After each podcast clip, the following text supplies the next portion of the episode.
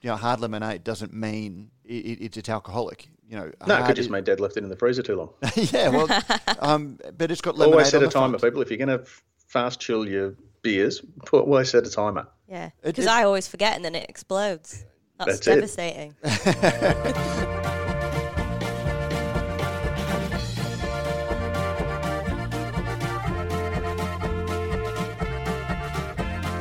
Radio Brews News is proudly presented by Cryer Malt. With over 25 years in the field, Cryer Malt are dedicated to providing the finest brewing ingredients to help brewers create the foundations of a truly excellent beer. They are your premium brewing partner and they are our proud sponsor of this. And this is Good Brews Week. I'm your host, Pete Mitchell, and joining me is Matt Kirkegaard. G'day, Matt. Good morning, Pete. And Claire, the boom in the room, Burnett. G'day, Claire. hey, Pete. Glad you could join us again. Um, you. now, we're going to ask you to just uh, one small favour, Claire. Okay. Just just tone it down a bit this week, all right?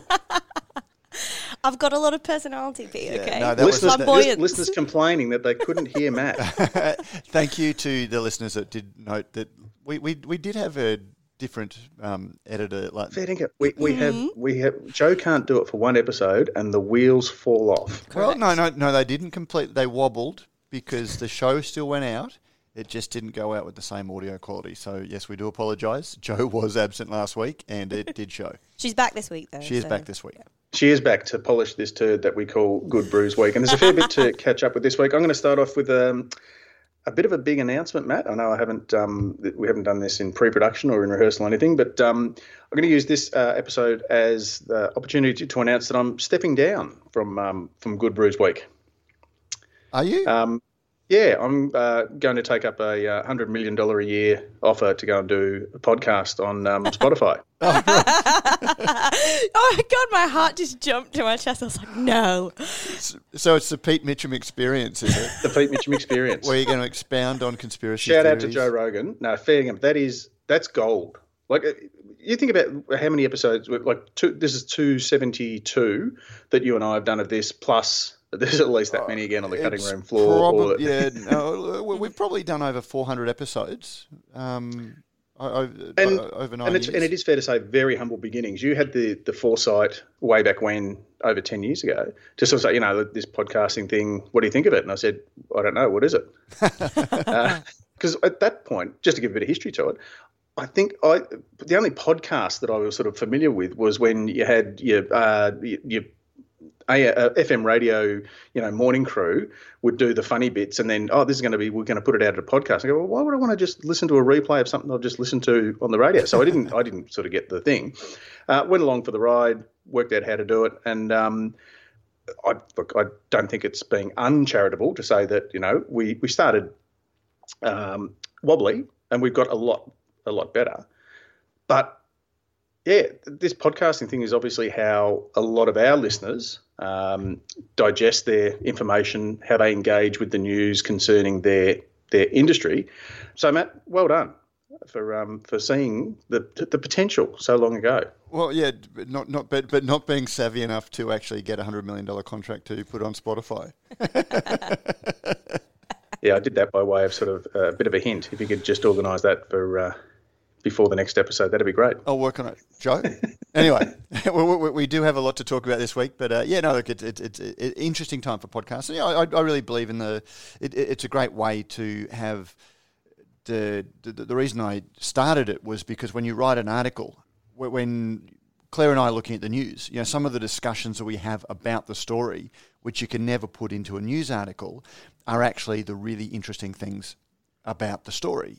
The podcast lets us, you know, we, we get to do the news on the site, which which matters, gives people the, you know, what's happening, and this just lets us do the discussion and fill in some of those gaps in a way that doesn't have to be quite as strictly journalistic. So uh, yeah, it, it, it's it's a great medium, and hopefully people uh, do enjoy it. And if you do enjoy it, make sure you let your friends know. You share it on social media. You share it to the um, if there's a conversation you think that people in the beer group that you follow on uh, Facebook or you know, on Twitter. Because it is fair to say, Matt, that the same black and white words can be read very differently and obviously affect different people very differently. Um, and we'll, a couple of the stories that we're going to touch on today uh, are certainly great examples of that. But let, us get on with those stories, Pete. We shall do. Uh, leading uh, the headlines this week, Matt. Lockdown easing, but brewers remain cautious. Now, with lockdowns easing across the country, brewers are starting to reopen their venues, but many are remaining cautious. Uh, there's a sense in the industry that the scattergun and disjointed approach of state governments will adversely affect an industry that has already taken a major blow. In the Northern Territory, pubs were reopened on the 15th of May with minimal restrictions, though this led to a number of venues being warned for breaching social distancing rules, with one Darwin venue receiving a fine of more than $5,000 as a result. I think the scattergun approach, that's the bit. It, it, does it show that we are, or, or does this affect differently the, let's call them the national brands? So the uh, the bigger brands that that you can pretty much find in any of the major you know big box beer retailers. Whereas, is it an opportunity for all the Sydney brewers to say, let's just look after our Sydney venues and our Sydney suppliers, and Melbourne to do the same, and Brisbane to do the same, and do you think that will continue on, or do you think we're just we're just sitting back waiting until the whole country's reopened again? I'm actually going to hand this one to Claire because she did the, the, the article and she spoke to a lot of brewers and got a lot of feedback. So yeah, and I think it was really interesting the diversity of opinion on that. So, for example, Young Henry said, "No, we're not opening." Because we want to support our um, local venues that we supply, um, we don't want to be a competition for them. So obviously, they've done crunched the numbers and thought, right, well, we're okay for a little bit. We can hold out for a little bit longer, and they'll still sell our beers in their pubs and stuff like that. If Although, you're, and, and just oh, before we move on, well, no, look, and all credit to them because it's it's, it's it's a very noble thing to say. But I think when your business is Young Henrys are one of the one of the businesses that makes much more from their keg sales wholesale oh, yeah. than they do from their their, their own brew pub, which is yeah, a little yeah. bit more of a touching point. So you know, whilst they're saying um, you know, and, and, take nothing away from them, but they have the luxury of saying that and turning that into a marketing angle. Absolutely. Um, and when Absolutely. you see their cans and everything, you know, nationally. So so good on them for, for, for yeah. doing it. But let's not forget that there is a little bit of mm-hmm. self-serving oh, but I mean that. that. that's exactly it. That's why I say diversity because that's perfectly acceptable for them, whereas it's not for a little brew pub that needs to open its venue because that's the they were doing online sales, they were doing deliveries, but it just wasn't making up for those venue mm. sales. Um, so yeah, that, that's why I say. And somewhere like um, so other side over in Perth, Freo Social, that's not opening up. That's a massive venue. It's a, hu- a it beautiful would be venue. Ridiculous to open something like that unless you had like a little area that you could cut off, and it wouldn't look weird that you only had twenty people in or fifty people uh, in that kind of space. Um, I know Bodriggy actually actually down in Melbourne has opened up as well, I think, and Bodriggy's got a massive venue, but I think it's got that little Moondog World's bit. another yeah, one. Yeah. yeah, yeah, yeah, yeah. And both of those have very large floor space areas. Mm-hmm. So I guess that's probably a little bit easier to uh, to be seen to be social distancing. Mm-hmm. And it doesn't help that every state has a different bloody rule, and different restrictions, and some of them are more onerous than others, and all that kind of stuff. So uh, yeah, it, it, it, it's a mad one. And over in the UK, I was talking to some mates, and um, they've only got a limit of ten across the whole country. So you can only have 10 people 10 people across the whole country. Across the, whole, the whole, country. yeah, yeah, yeah. Imagine. 10 people in a venue. Imagine the queue for that. and you tell that to the kids of today, and they won't believe it. no, exactly. But that's just a tiny amount. So actually, we're doing reasonably well, but yeah, as as we say, it's just entirely dependent on the individual um, business, the way they operate, the way they think that they will be able to operate, and whether that can be sustainable um, for the in the coming weeks, as well as the different state restrictions and the city restrictions. And All right, then pop quiz for you, uh, for Claire and Matt. Um, pubs are back open. Is everyone going rushing out? Is everyone going to, uh, you know, beat down the doors of their their local because they haven't been able to go in the last eight weeks? I don't know. I think because of lots of people having to book in, they're mm. all just hmm. like, "Oh, I'll wait until it's like properly open." Because it's I don't I don't know about anybody else, but I don't really like to be constrained to a booking. Yeah. I just like to spontaneously turn up whenever I feel like it. and, and, there is a bit of that. Yeah, I, I, get the feeling that some people are really keen to get out and support venues, um, but I don't know how much it is just, oh, you know, this being locked up, I've been aching to get out. Um, you know, I, I want to get out, but again, as Claire said, when it's too structured in having to do that, um, my decision will be based on supporting a venue as opposed to um, feeling the need to, to go out because you still can't have that same casual experience that makes a pub fantastic or makes a brew pub fantastic. in terms of volumetric measurement, um, is everyone keen to get out because they haven't been drinking as much while they've been drinking at home, or, as we're led to believe, they have been drinking far too much? I, look, I've, I've been very conscious of how much I've been drinking um, at home. I've been I've been Oh, aware of it. No, I've I, to start off with. I don't know about you guys, but I was definitely drinking a little bit more. Hmm. And then at the, then like two weeks in, I was like, oh no, this is hurting. I can't be doing this every day. I can't come into work. Do you think part of it too, particularly early on, and I think for a lot of people this was the case, was that if you don't have to get up early the next morning uh, because you've got a 90 minute commute, if you don't have to wait that hour and a half to get home at the end of the day to, to enjoy the beer, um, I, I don't know that if you're going to have three beers, uh, you know, uh, over the, say, your dinner period, whether you have them between five and seven or you have them between seven and nine, I don't think a lot of people. Yes, I'm sure there would have been the case where there was, you know, one or two more, but I think too that that was more than balanced out by the fact that if you do go out to a venue and you're with a group of mates, okay, oh, one more, and you might have one more than you had planned to have or that you would have had if you were if you were at home. That's a, And of course, this leads point. into yeah. you know the the story this week. The anti-alcohol lobby adopts a Drinkwise campaign concept. yeah, I, I, I love this one. It Um, was, it was a complicated one though. Actually, I've I've found it quite a bit of a struggle to. There were so many different strands to it, and everybody doing different campaigns and thinking they have different motivations and stuff. And I was just a bit like, "Come on, guys, it's all the bloody same." That, that's that, that's uh, uh, yeah. Look, um, to the background of this story, we I, I saw um, come up in my feed that the Alcohol and Drug Foundation was running a media campaign where it had children um, having a Zoom meeting using the words that you would have heard parents say, and a lot of those are some you know from of those wine mum memes and some of the you know sort of the, the beer memes Beer that you see, beer or- o'clock and, and that sort of thing. And you had children parroting them, and it was meant. And, and the, the, the tagline is, um, I mean, what is it? It's You may have been drinking more during isolation, but you haven't been drinking Drink- alone. drinking alone. Yeah, and I, straight away I thought, oh, that's interesting. Drinkwise, you know, is, is doing a campaign on that. And the reason I thought that was because in 2008, I remember being really impressed with a. Uh, a, a campaign, and, and you can click through to see it on see all of these um, on the article, or we'll link to it in the show notes. But they had that terrific ad where the dad sends his kid off to get him a beer, and then you know it, it's nicely cut so as the kid's coming back, he becomes himself grown up and speaks to Getting his kid his does son the to go same and get thing. him Yeah, beer. and Yeah.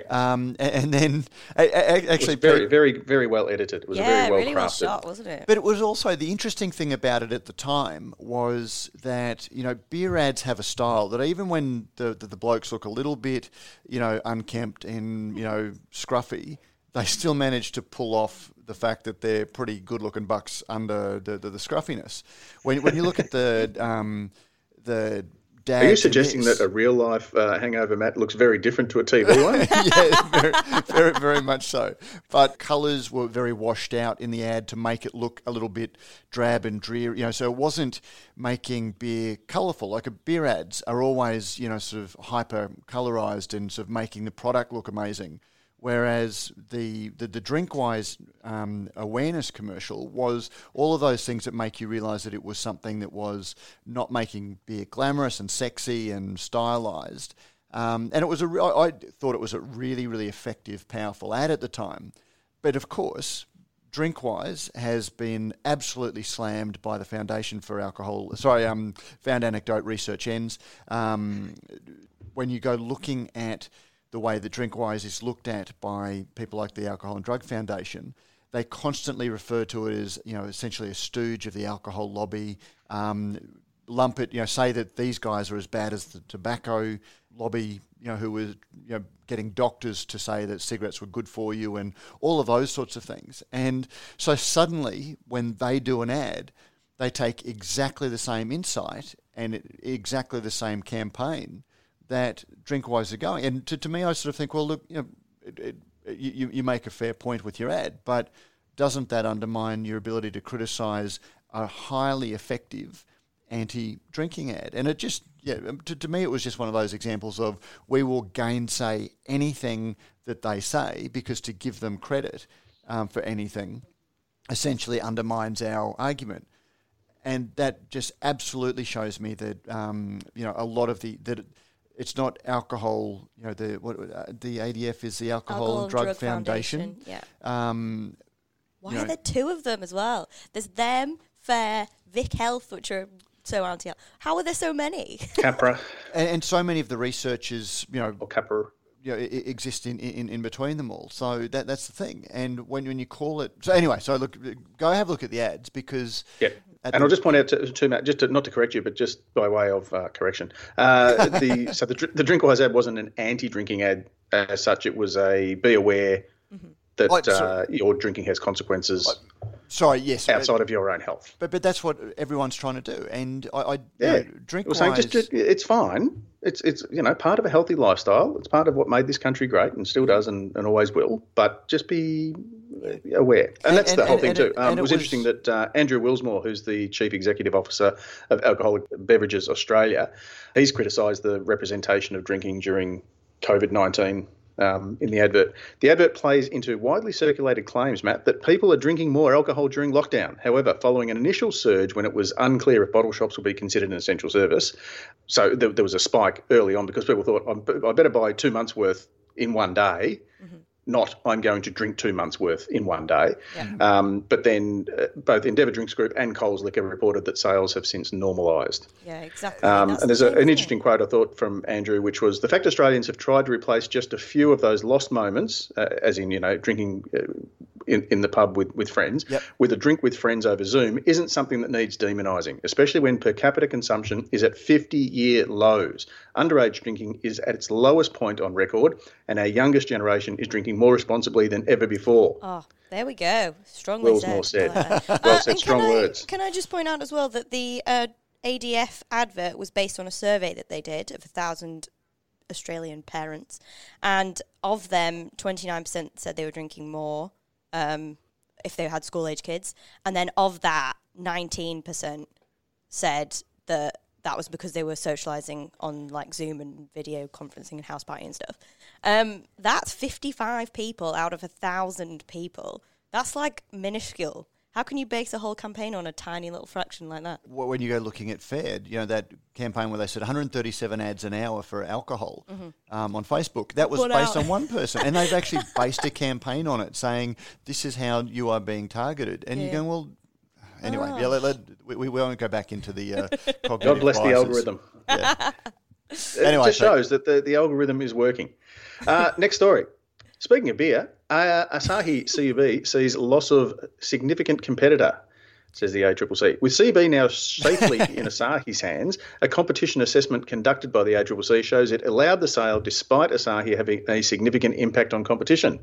Um, the ACCC found that neither future market entrants nor Australia's 600 craft brewers were likely to replicate Asahi's competitive presence, and the regulator instead appears to be betting on the strength of the divested Beck's and Stella brands to replace that competition. So, Matt, uh, you made an interesting point uh, off air before we began recording. Um, you know, ACCC sitting there like Doctor Evil, you know, throw me a freaking bone, and, uh, and Asahi says. Okay, we'll uh, get rid of um, oh Beck's and Stella, which we don't want anyway. Yeah, Uh, and I said, okay, yeah, that's fine. But I I was a little bit gobsmacked when I, I saw the um, competitive analysis because I remember reading the one when the ACCC found that Coopers, um, you know, and at that stage there was really only the big two and Coopers. And back in the mid uh, 2000s, um, when Lion wanted to buy Coopers, uh, the ACCC found there would be no loss of competition for, for a whole lot of complicated reasons. And now suddenly they were saying that at 3.5% of the market, Asahi was an active competitor against uh, Lion and CUB, essentially keeping their pricing honest, but then has found a way to permit um, Asahi to merge with CUB by getting rid of these two brands. Um, so on one hand, it said small players can be effective um, competition, but then it also said that the current small players are unlikely to provide competition to the big two players um, because you know the 600 small brewers provide consumer choice, but they don't provide competition, and you need. Brand awareness along with marketing expenditure are extremely important to increasing the share in the beer market. Um, and so essentially saying that a big brand, you know, big well-known brand like Beck's and Stella, with a big marketing push behind them, is what you need. Um, Now, we don't know who is going to buy these two brands, but given that it's likely to be Cooper's um, CCA Amatil and CCA Amatil are the, the hot tip to take some of them on, um, or a private equity, short of a private equity, people coming on, the ACCC has all they have done is further allowed the market to condense. So um, it, it, was just a really, really interesting bit of reasoning um, from the ACCC, and I really get the feeling that there's a little bit of you know regulator lock um, going on here, and that's where the regulator works so closely with the industry that they become almost imprisoned to the thinking of the industry, and uh, and that's where the, the point that you made was I you know I suspect that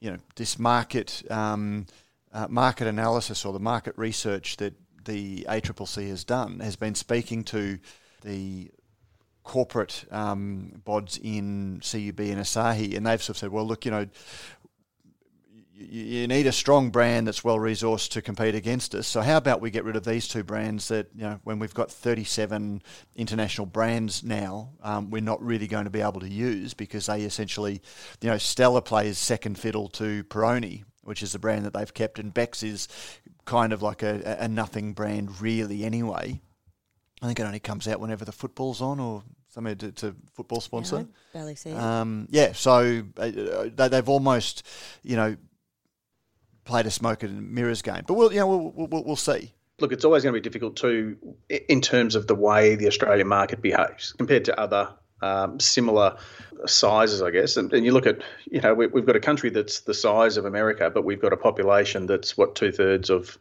um, California's. Yep. You know, and, and sort of spread far and wide. So it's it's going to be a lot. Yeah, it, it, the, the the the competition.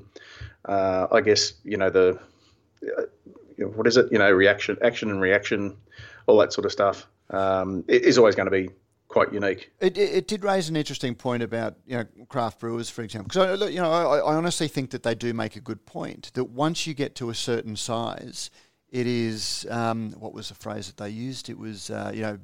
Uh, brand awareness along with marketing expenditure are extremely important. And, you know, you, you, do see it. We've seen it internationally, and we've talked about the glass ceiling that um, craft breweries operate, and it's a theory that I've had for a while that you see, you know, breweries like New Belgium, you see breweries like um, uh, even Sierra Nevada, they get to a size and they don't seem to be able to go to the next level because craft, you know, it, it's almost as if craft is self limited. And once you get out of that craft bubble, once you sort of hit that glass, uh, unless you're marketing the way that the big boys do and you engage in those tried and proven um, business methods, you don't keep growing. And that's where, you know, I, I, I think the ACCC does make a point.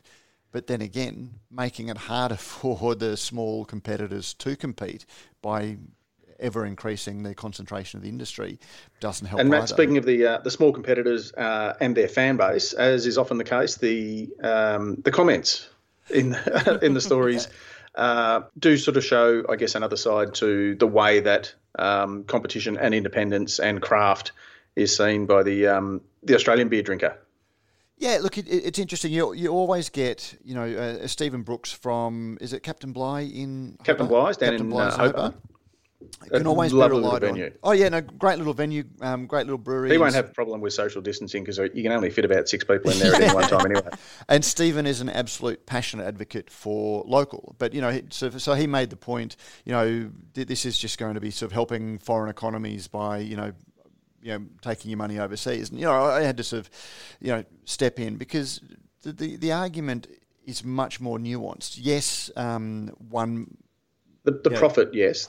Yeah, but you know, a, lot of people are employed in Australia by Asahi. Um, in, in, in, fact, Asahi employs more people in Australia than CUB did because they've got all of their drinks businesses as well. I think CUB like non-alcoholic beverages. Yeah, all of, all of their soft drinks and their distribution arms, and anyway, they, they do have a range of non-alcohol businesses, um, and I think they employ close to two thousand people. CUB employed sixteen hundred, so there are a lot of people who will be, you know, their mortgages are dependent on this foreign-owned company the, the, the big brewers tend to buy you know local um, barley. They tend to buy local sugar, um, you know, and use local suppliers as, as, well. So there is a lot of economic benefit to to their op- to them operating. They're not as inefficient as craft breweries who employ more people per litre um, and that's and that's a, a strong argument that you can make. But I always get a little bit, you know, I, I get a little bit cynical when I see people banging that drum. Um, you know that oh, you know, spend your money, you know, support a local business. Um, because over the last couple of weeks, I've seen local, you know, businesses saying, you know, keeping local alive using that campaign when they're a local bar, you know, that eighty percent of their shelves are stocked with imported beers. To my way of thinking, you know, if, if independence matters, I don't know how Australians supporting an American independent brewery assists our local market at all. You know, I, I, it, it's just one of those complicated things that it becomes a marketing slogan that you just Yeah. bandy around. And it's interesting, like, imagine if an Australian company had bought CUB. What would they say then? Because an Australian company kept the profits within the country. Well, they, they still wouldn't like it because it's big. Exactly. They'd find out something else to Hmm. have a go at. and, and I'm not saying, and, and, and like I'm not having a go at anyone that I sort of mentioned. I'm not sort of having a go, but I'm just saying that you know, when you just sort of weigh in and say this is bad because the money's going off, it, it's it's always a little bit more nuanced than that. You know, un- unless you are an Australian-owned brewery using all of your ingredients in Australian, the brewery swag that you sell is you know shirts made in Australia, not made in China. You you, you know every the, the, the, more rapidly you parrot these um, I- expressions, the, the, the less they actually mean. And Asahi does pay tax here, which is quite a nice change. I Uh, well, like yes, so well, let, let's see whether uh, they, they, we'll so have a look this year, shall we? it, See will be interesting to see whether CUB uh, joins Asahi in paying tax here. Ooh, that'd be nice. Although Asahi, I, I, I think that's the, the CUB thing trend goes back to when they lost billions of dollars on their failed wine ventures. Yeah. We Yeah, shall wait and see. Yeah, they're still writing that off, aren't they? You're, Um, now, you're very quiet there, Pete. Yeah, what do you Speaking think, of- Pete?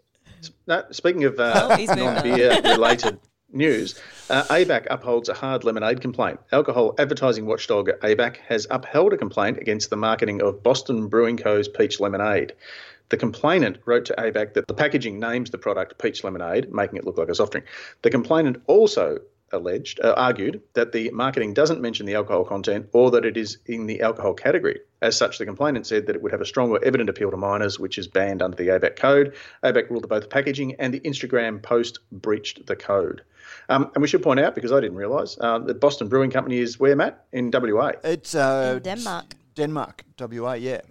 So uh, I, I don't know the background again. behind the story, but yeah, it's, it's So Boston, Boston in beer, Denmark, as in the, in- the in WA. US's largest. yeah, not- yeah, I'm yeah, going to have to look into why that is. Uh, I believe they opened But up it is a not. new site. Yeah, it it is not an import from uh, No, no, no. America's largest independent brewer. No, they are. Yeah, they are an Australian, a small Australian. I think they've got a brew pub in Denmark. They opened their second venue towards the end of last year, I I, believe. I would have thought, even if you're small and even if you're over in the far reaches of you know Australia's most isolated uh, capital, that you would know that you you know peach lemonade kind of doesn't sound like it's alcoholic. yeah. well, isn't it peach and aid to begin with? Oh, it Oh, should be. and, well, look, and, fun, and funnily enough, Pete, like again, not having a go at the, the, the, the brewery, but this is a great example of where if you're not doing your marketing with um, the ABAC, with- with ABAC or the Alcohol Beverages Advertising Code, because it's not the ABAC code, because that's like ATM machine. yes, that is true. Anyway, um, Or pin number. But anyway, anyway, um, we digress. uh, where, where What was I talking about? I just saw a squirrel. Um, no, but, but when you look at the can, so it's Boston Brewing. Do your Co. homework. and it just says peach lemonade gluten free. Um, and you know the complainant, uh, the company's response is that the peach lemonade flat can shows that the can does indeed depict the four percent ABV. So you know when you turn the can around, essentially at one point two, it also shows the image depicting not uh, drink when pregnant. Um, the comment that this is advertising to children is not true, and this is where it gets really complicated because the complainant, or you know, really, th- this is where it comes down to a professional complainant because the complainant is saying that this is advertising to children.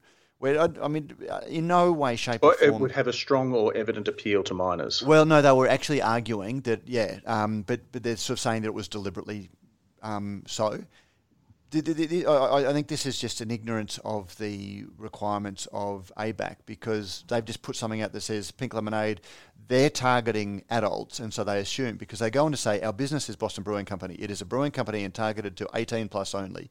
Children should not be on our Facebook or Instagram pages. I think it also raises more concerns relating to parents and what children are able to access. Regardless of whether it is in the fridge at a parent's house, this is also a concern around the parents. If a child is able to read the word lemonade, then they should also be at an age where they're able to understand that they are allowed to drink and what it is for their parents, or it should be kept out of reach. As, so, you know, this is falling back on it's not our fault if it falls into the hands of children, and we don't have to do anything to protect our product. And, you know, this is where I always come back to when you enter the alcohol business, you are entering a particular category of business. You know, alcohol has obligations around it, uh, you know, over and above um, that others else. don't. Yeah, yeah, yeah, and you know, to sort of say, well, if they're old enough to read lemonade, they should be able to turn the can around and know that this is not the normal lemonade that they know, and and that's. Is I, there an argument though that if the kid's kid? old enough to go and help themselves to something from the fridge, that they should also then be able to read, make, yeah, yeah. Well, I don't know. You can read lemonade at a pretty young age, and not understand the, the you know what alcohol is. Yeah. yeah. Um, and, and but understand what you know what alcohol is, and you know that, that thing that mum and dad drink. And you know, I, I just think that that's it, it's it's a pretty naive attitude um, in, in, that sense. But it's um, interesting that they said that because then they also said. But we'll change the Instagram post and we'll also change the packaging. Well, that's just sort of you know. Um, so yeah. if they really thought that though, to, to, then they should just double down and say well, they're, they're not. A, well, it, it also by the it code brings anyway. into focus too that you know uh, one brewery's marketing and labeling is everybody's because it does affect it. Because it, the more complaints come in, then the harder you know.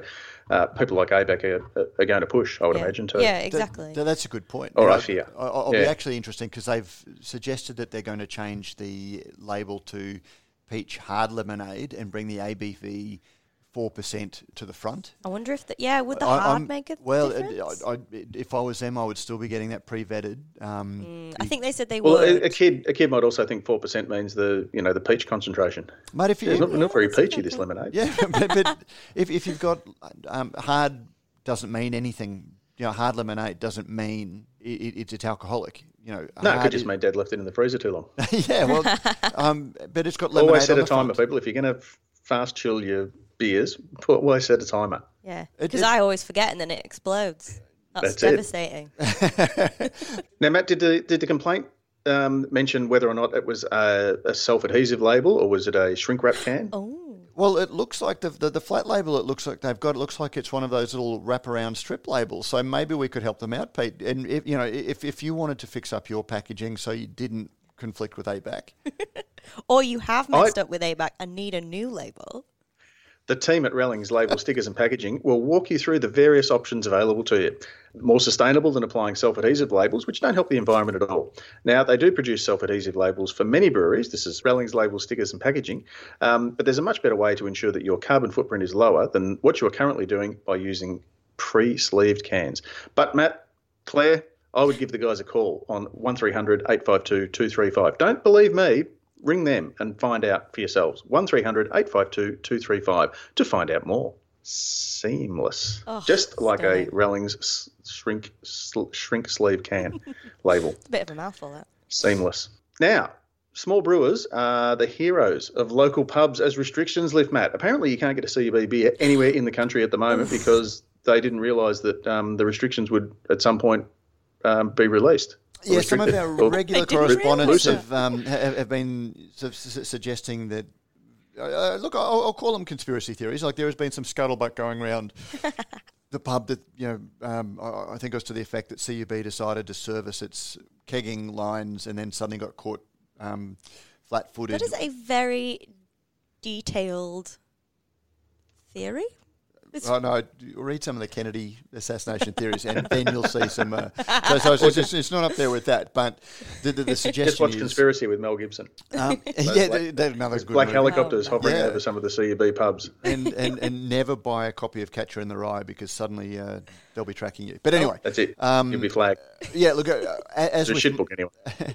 Absolute rubbish. I, I haven't read it. Um, It just takes because I'm not a serial killer. Anyway, Yeah, get the point. Come on, Holden.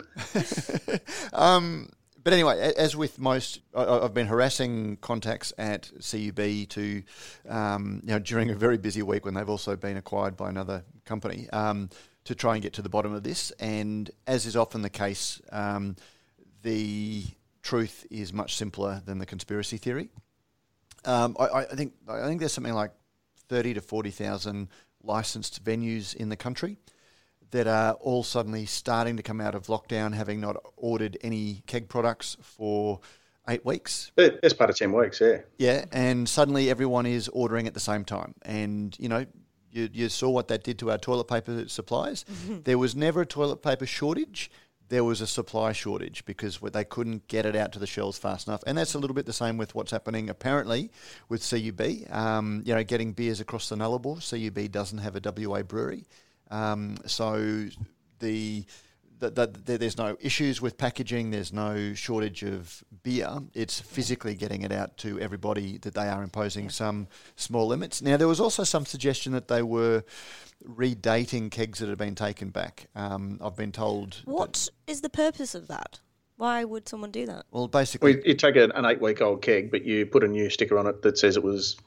That Oh, so the beer in by it's date is old. now. Oh, Yeah, Yeah, so not a beer is brewed on date, but a best by date. yeah, I can't see. Yeah, I, I I'm not sure they're allowed to do that. I would have thought. Are they Um, allowed to well, they that? could, but it's bad business. And if they do it, as they do it as trans, as obviously as the, the photos that were posted, then it's not good for your business. You know, so like you, you'd kind of, I, I can't say that they didn't do it, but you'd sort of think that they're smarter than that.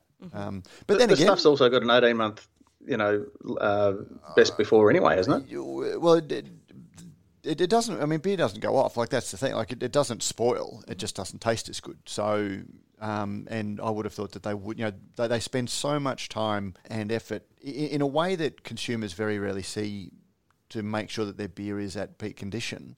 Um, Yeah. That I'd be very And look, Matt, surprised if they would to that as well, that uh, and as part of the story, I don't think that small independent brewers are going to get a shot at the you know the big ALH taps.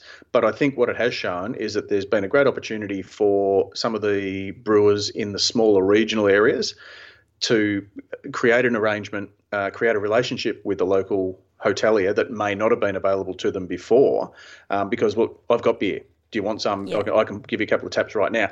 They may not last, but I think it's great that at least some of the the locals um, will be able to have access to uh, locally brewed beer outside of the the venue itself, Absolutely. outside of the, you the never brewery know itself. what that'll come to. and that's got that's got to be a good thing. And, and and don't forget that this is one story about one brewer who has picked up, you know, maybe a couple of taps in his local area. yeah, it, it sounded like it was a whole It was like a- trend, it- and then I read it and I was like, It, "There's it only sounded one like it was a local. Yeah, it was one brewery in a local paper. Um, and which is great. if We you're a love it. local paper looking to for an angle to do a story, then sometimes you can sort of come up with something that sounds much bigger trend than it is. You don't think though that um, perhaps some smaller brewers with some uh, smaller scale hotels around them, uh, even if the, it's a bit of package stock, I absolutely, no, I, I absolutely, I absolutely Get in think there. that there is the potential for that to happen. All, all I was saying is that I don't think the one article that we've seen highlighting it is proof of Yeah, a, no, fair is proof of that trend. Um, a- a- actually, Pete, just to tease um, next week's beer is a conversation um, that I recorded yesterday because it, it, it's sort of on a similar theme. I Spoke to Kylie Lethbridge, the new GM of the IBA. Um, yes, uh, sat down. Had, uh, sorry, yes, I've sat down remotely and had a really great conversation with her yesterday, and sort of. You know, expected there was a whole range of topics I expected to talk about. Um, very early in the piece, she threw in this little nugget that I d- didn't know that um, she lives in regional Victoria, um, up at the, uh, Macedon, um, has worked for a lot of councils, um, you know, is, you know, in tourism, but she was also a part owner of a pub up there. Um, love it. yeah, pub or a a- brewery. a, a pub. pub. No, no, a pub. Okay, a Um, hotel. it was it was a little um, from from the sound of it, from the way that she described it, it was a very marginal failing pub that her family bought into, um, and you know turned it around into make it a bit more of a tourism venture. And so she had a very unique perspective about how craft beer um, and how you turn a pub from being a place for locals to be something that is attractive to visitors that doesn't look like it's a uh, you know the haunt of the locals exclusively and you know getting beer Yeah, on well, at, there at the I pub. might, I might head up to that. I'm heading up that way to do a beer as a conversation with um, one of the guys who's uh, part of the co-op brewery up there called Rock and Rangers Brewery. Yep. Hey, w- we know a guy from what? there as well. Hey. We know the guy. A guy came into the office the other day. He works in the office next door. They work in aviation. He was like, "Oh, I uh, I'm a part owner of Rock and Rangers," and we were like, "What?" It's a small world, eh, Pete? That was a while I think ago. last I heard, there were I think about 25 people who were who were signed on, and basically you, you sign on you know like a subscription sort of thing. So you basically your subscription helps to brew that beer, and you get some of that beer. So it's it's a kind of a non not not for profit, but Cool. it's certainly growing. And um, Cole Cameron, who's um, uh, Gabs uh, frequent Gabs people would know Cole. Cole is the drummer with um, with the Ale Capones. Ah, Yeah, and Yeah. he sort of uh, it's it's part of his his brainchild. Mate, I'm looking forward Awesome. to you getting out uh, of lockdown and taking Yeah, that brand new uh, Zoom H6 that I bought you that is as yet unused. Swish. That's it. I haven't fired a yet. Still in the wrapping. Mind you, I, I think you got it just I've got, to, before. I've got to get a power adapter for it. I, I think you Power got it just so- before lockdown. So I did, Um, I did. But uh, look, I have, I have had the opportunity to tee up uh, a number of people that you know. Look, when this is when when it's Yeah. available, um, yeah. But So, but anyway, uh, um, he'll, he'll be one of them. the, the, the end of that tease is because this was this nugget. We had this great fifteen minute chat about you know owning a regional pub and beer selection and bringing people on. I also got to ask the question of the general manager of the IBA whether or not she uh, employed tap contracts. so you'll have to wait That'll be for- for, the answer of that question next week. Oh, that's That- the right teaser. The well answer to that question and many more will be revealed in episode two. But it was a great, it was a really, really good chat. So I look forward to that. And speaking of um, uh, other great chats, the uh, uh, you probably haven't had a chance to listen to it yet, Pete. The, the, the chat I had yesterday with Dermot O'Donnell, or that went live yesterday. No, I haven't had a chance yet, but uh, great, great bloke. I, um, I've uh, had the pleasure of um, having a beer with Dermot and also judging with him, and he's just a terrific bloke. a terrific bloke, but he, you know, fifty years in the industry. Um, you know, He's seen it all. He's heard it all. but he, he, he seen I it all won't say he's drunk at all, but Initially, it, it was one of the stories that came out of Claire and I having a chat um, uh, about you know, story ideas, and you know, it was getting someone who's seen the rise of wine coolers, who's seen the rise of vodka cruisers, who's seen the rise of seltzers, and actually, to some Two dogs. extent, yeah, uh, well, um. Sub Zero. Um, yep. what, what was the beer where when they were de-alkalizing um, they were de-alkalizing uh, their beers um, when they were making I think it was uh, low alcohol beers they were brewing them and then vacuuming out you know vacuum uh, distilling out the alcohol and so they had this alcohol and then they just decided to bung that into a um, um Why not? well it's, Water, sugar. yeah, Absolutely. yeah, yeah, basically and I don't uh. Someone will I've drink got it. now. and you know, it goes back to the era of Bond and you know, Bond bringing uh, and um, the, the, the, these beers into uh, Iron City, um, w- w- which was the same sort of thing. And you know, for anyone who thinks that seltzers are a new category, um, it just isn't. So it was a really and, and the, the thing that really stuck with me was him talking about the idea of a hook. You know, you need to make a product, but ultimately the consumers need a hook to buy it, and that can be low carb, that can be healthy, which is what we're seeing. Um, but that's also something I think our craft brewing audience um, needs to listen to as well. You know, what is the hook for your craft beer? Um, is independence a strong enough hook? Um, you know, the, and that goes back to what Pete said. So yeah, so have have a listen to it. You've got 53 years of brewing experience um, distilled, and it could easily have gone for hours that conversation if, if we'd sort of dug a little bit into any of them. So it did. Uh, it was kind of like a stone skimming across the pond, and uh, we, we, we might go back and touch on some of those with uh, Dermot. and I, I'm sure it's one of your uh, one of your fine um, good chats. Speaking of good chaps, the people at Beer Cartel remind us that all letter writers will receive a Brews News bottle opener or something and go into the draw to win a mixed six pack. And that's thanks to our very good friends at Beer Cartel who sponsor our letter of the week. And now it's time, Matt and Claire, to delve into the mailbag. Don't forget to subscribe and leave us a review on Apple Podcasts or your favourite podcasting app. Costs nothing, um, but it does help other beer lovers find the podcast. Um, we did get uh, lots of comments, and keep up the comments on the uh, the Facebook group and also on the radio, uh, the Australian Brews News Facebook page. Uh, the comments, as I say, often give us far more information and entertainment um, than does the article itself. Uh, no offense to you, Claire, because the articles are always great. Thanks. But I love the comments, particularly when you get in and you do rude words. That's good. Sometimes it's required.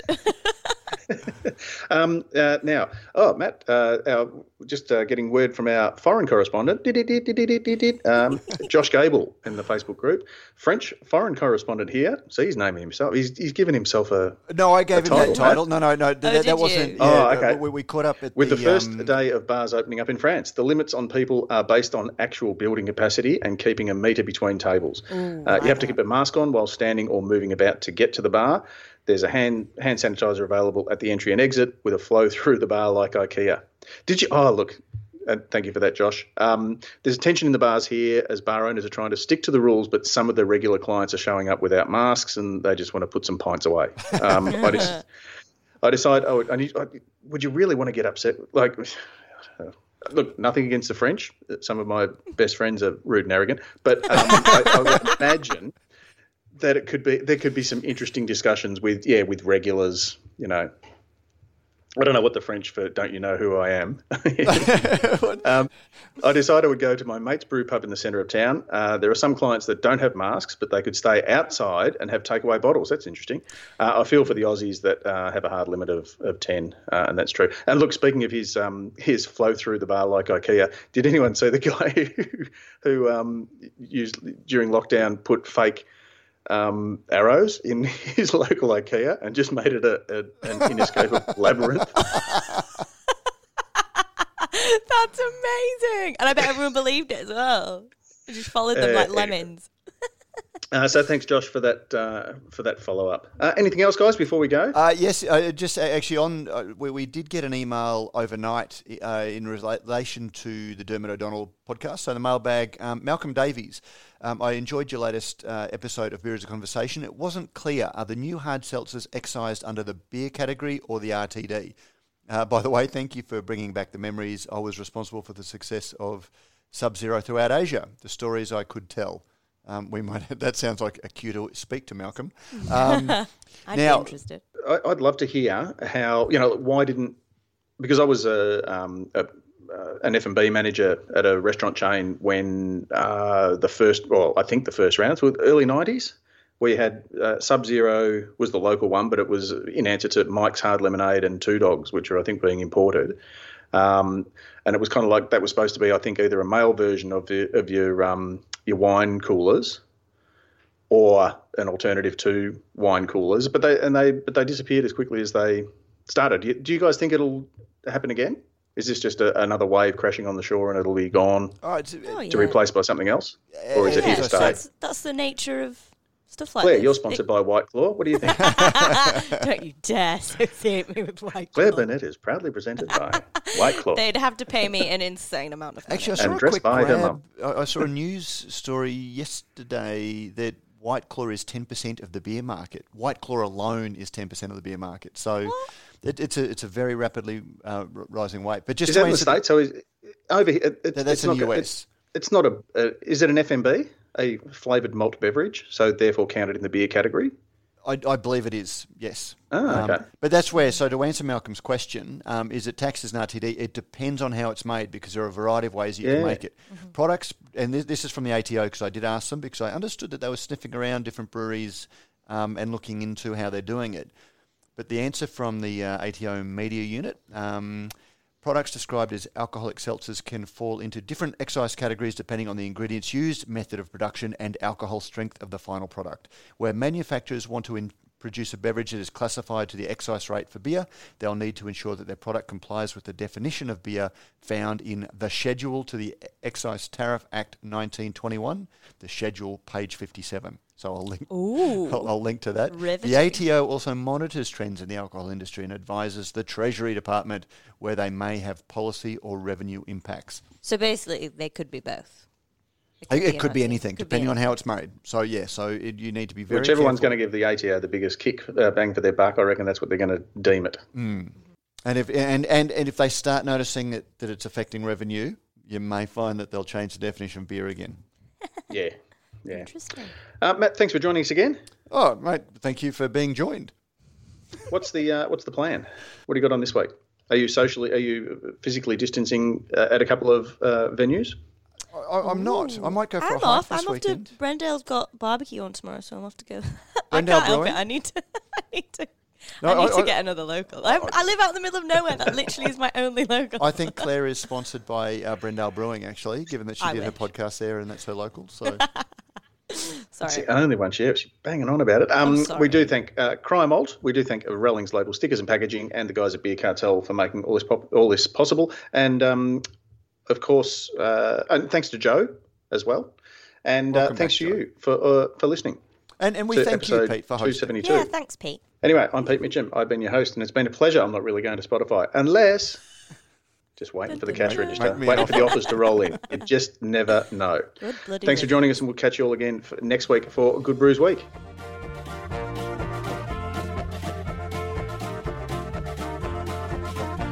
And we're out. Boom. Don't forget, if you like what we do here at Radio Brews News, you can help us out in a number of ways. You can sponsor the show either by a small monthly contribution or through a one off donation. You'll find details in the show notes. You can also review us on iTunes or whatever your favourite podcasting service happens to be. Let us know what you think and help others find and discover our shows.